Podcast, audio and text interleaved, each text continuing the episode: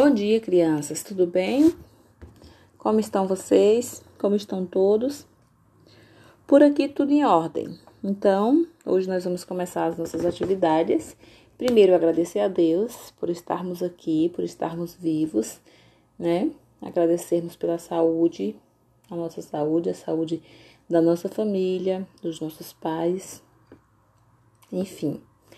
É, amanhecer e ser grato a Deus todos os dias pelo privilégio de acordar com saúde, né? Então vamos lá. Hoje nós vamos fazer uma atividade de português, é uma interpretação de texto. Nós vamos falar um pouco sobre, aliás, nós vamos continuar a falar um pouco sobre os heróis, os mosqueteiros. Nós já estamos falando deles há alguns dias e vamos continuar mais um pouquinho, tá bom? Então, primeiro eu quero fazer uma pergunta. É... Vocês acham que existem heróis? Heróis de verdade? Respondam para mim aí. Existe sim ou não? Hum, quem disse sim? O que são heróis? O que são heróis para vocês? Vocês conhecem algum herói de perto? Será que os heróis existem de verdade ou só nos filmes e nos livros? Hein? Pense aí um pouquinho.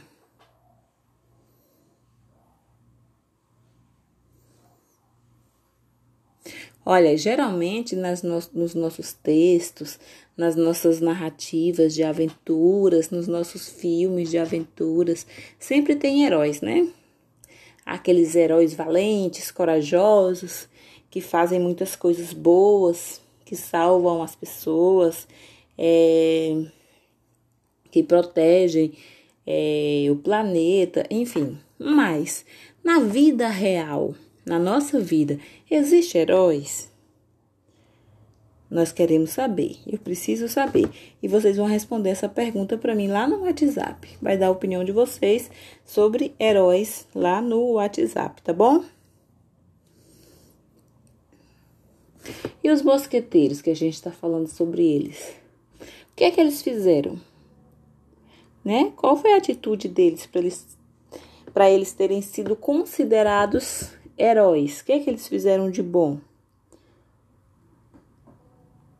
Eles enfrentaram perigos? Como foi a vida deles? Pode responder para mim também. Pensa aí, responde aí para vocês e depois respondam para mim lá no WhatsApp. Manda um áudio para mim respondendo no WhatsApp, tá bom? Não esqueça. É, então, na nossa sociedade, no mundo que a gente está vivendo hoje, agora.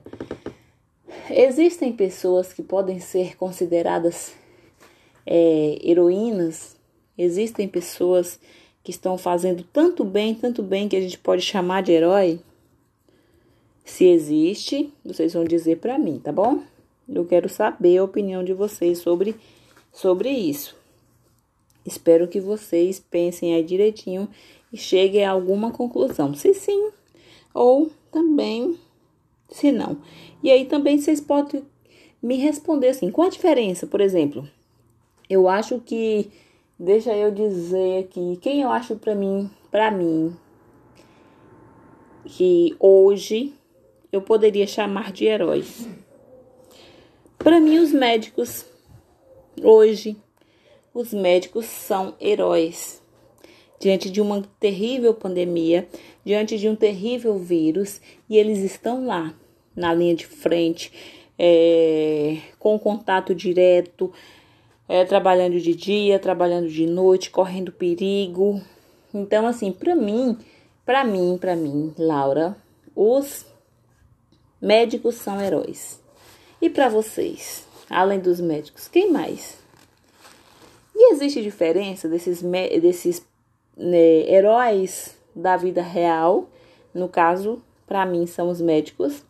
É, para os heróis do, das nossas historinhas, dos nossos filmes, dos nossos livros? Como é que é?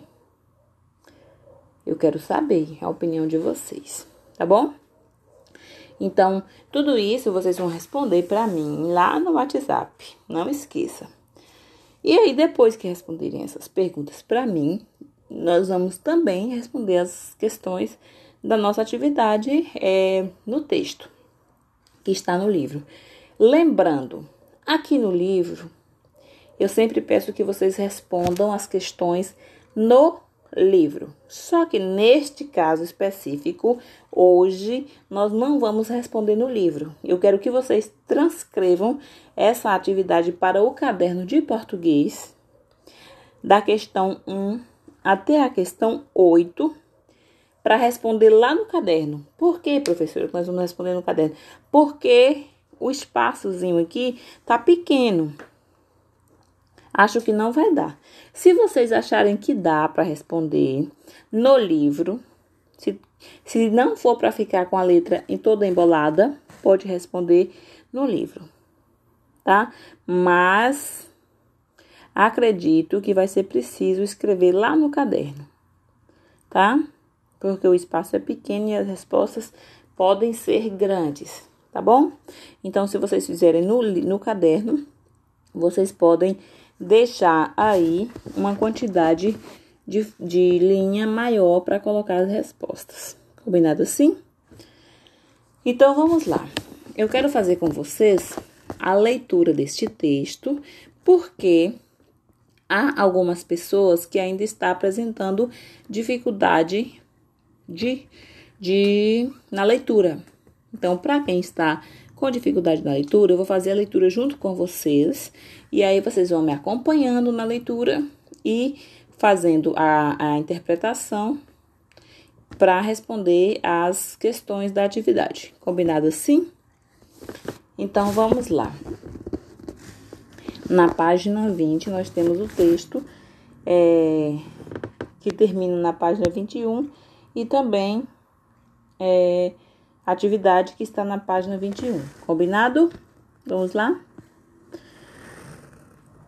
Texto: Os mosqueteiros realmente existiram na França? Vamos saber? Sim. No século XVII, havia uma corporação militar considerada a elite do exército francês que servia como escolta pessoal do rei. Essa tropa surgiu por volta de 1600, quando o soberano Henrique IV formou um grupo de guardas cuidadosamente selecionados que passou a ser responsável por sua segurança.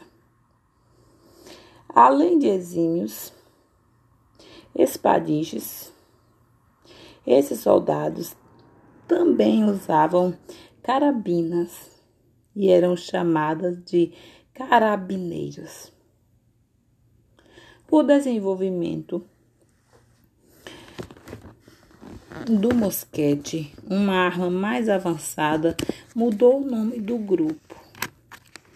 Quando Luís VII subiu ao trono da França em 1610, ordenou que os carabineiros fossem armados com mosquetes. Então, esses soldados se, tor se tornaram conhecidos como mosqueteiros. Diz a historiadora americana Chris Hobbes, ela ressalta, porém, que jamais foi encontrado um documento oficial se referindo a uma tropa especial com nome de mosqueteiros. O que existe, na verdade, são evidências históricas sobre esses guardas reais. No começo, a tropa tinha só 100 homens que recebiam treinamento em esgrima, tiro ao alvo e táticas de combate, além de aulas sobre a refinada etiqueta da corte francesa. Ao longo do século, dos séculos seguintes, o grupo cresceu e foi dissolvido ao sabor das intrigas políticas da França. Os mosqueteiros só deixaram de existir em 1815, diz Hobbes.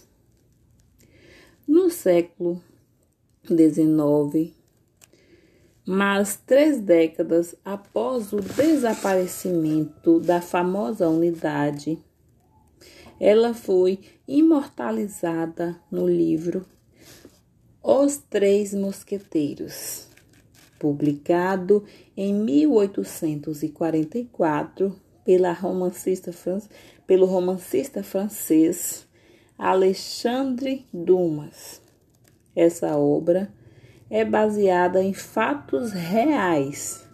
Os personagens existiram, mas o autor cria eventos que são frutos da sua imaginação, afirma a historiadora Vera Vieira, da Pontifícia Universidade Católica de São Paulo, PUC SP. Então, depois de vocês lerem o texto, eu li devagarzinho. Então, vocês vão ler o texto. Quem não conseguir ler, vai voltar aí o áudio, né? E ouvir novamente, para assim conseguir fazer a compreensão. Agora, eu vou ler as questões da atividade para vocês. Questão 1. Na sua opinião, os verdadeiros mosqueteiros foram heróis? Justifique a sua resposta. Essa questão eu estou perguntando na sua opinião. Eu quero saber de você. Você. Então, é, eu quero saber se você acha que esses caras, né, foram realmente é, heróis. E aí, vocês vão me dizer por que eles foram heróis e eu quero saber de cada um de vocês, tá? Quero saber de Ana Laura, de Alfredo, de Davi, de Eduardo, de Emanuele, de Gabriele, Isabela. Oi, Isabela. Tudo bem, Isabela? Como é que estão as atividades? Isaac, Leife, Luana, Mariane, Pedro, Raíssa, é, Samuel, Talisson, Yasmin. Eu quero ouvir de vocês, tá? Podem me mandar áudio aqui e a gente conversar sobre essas questões. E aí nós vamos responder segundo a nossa opinião e vamos para a questão 2. Por que eles precisavam ser exímios espadachins? Por que, que eles precisavam ser exímios espadachins? Então, nós vamos responder as questões também. Número 3. Que documentos poderiam ser considerados evidências ou provas históricas para comprovar que os mosqueteiros existiram? Converse com seus colegas a gente não tá em sala de aula pra gente conversar com os colegas, né? Mas a gente pode ligar também, tá? Conversar com os nossos pais, com os nossos irmãos, né? E aí a gente vai conseguindo chegar a uma conclusão. Né? Porque quando se tem algum documento oficial, algum documento assinado, é, alguns relatos, a gente pode provar, né, que aquilo existiu. Alguma pintura que mostra algum movimento ou mostra os personagens. Então, dessa forma, a gente consegue é, provar o que aconteceu. Fotografia, é por isso que a gente às vezes tira fotografias, né, e guarda, e depois de 20 anos a gente vê aquela fotografia aí ali e sabe que tal dia aconteceu isso, a gente estava em tal lugar, né? Então a gente vai chegar à conclusão a partir de alguns documentos, né? Questão de número 4. Na sua opinião, a história dos Três Mosqueteiros é conhecida até hoje porque eles foram heróis reais que se tornaram personagens? Explique. Aí eu quero saber da resposta de vocês. Tá bom? Número 5. Na França atual, ainda existe espadachins e guarda real? Reúna-se com um colega para pesquisar. Você não vai reunir com um colega, mas você vai fazer a pesquisa, tá? Vai lá na internet e faça esta pesquisa. Tenta descobrir aí se lá na França é, ainda existem os espadachins e a guarda real, tá bom? E vai colocar aí na questão número 5 como resposta. Então, na 5 ainda pergunta: o que mudou na França de 1844, quando foi escrito o livro, e na França atual? Então, a gente vai pesquisar também lá na internet para poder tentar encontrar uma resposta. Aponte semelhanças e diferenças entre este texto e o trecho da obra que você leu, os Três Mosqueteiros lá atrás que a gente leu, tá bom? Tem alguma diferença entre os dois textos? Há alguma semelhança? Retoma lá aquela página, faça outra leitura e tenta encontrar lá alguma semelhança entre aquele texto e este. Número 7. Nesse texto, há depoimentos de pessoas. Então, nós vamos leia o texto e vê se há depoimentos de pessoas. Há pessoas falando nesse texto, citando alguma coisa, dando opinião. Então, nós vamos olhar e vamos ver se alguém contou alguma coisa aqui dentro desse texto. E o que é que eles dizem? Se teve, o que é que eles estavam dizendo? E como é que nós podemos identificá-los aí no texto? Nós vamos lá e tentar descobrir. Lembra que quando alguém cita alguma opinião que não é sua, né? Se eu for falar um, um, uma frase que não é minha, que não foi eu que inventei, eu vou usar aspas. São dois pontinhos parecendo vírgula que fica lá em cima ao lado da palavra, tá bom? Dois de cada lado. Então, isso é uma dica para vocês encontrarem a resposta da questão 7. Por que a obra Os Três Mosqueteiros é considerada um clássico?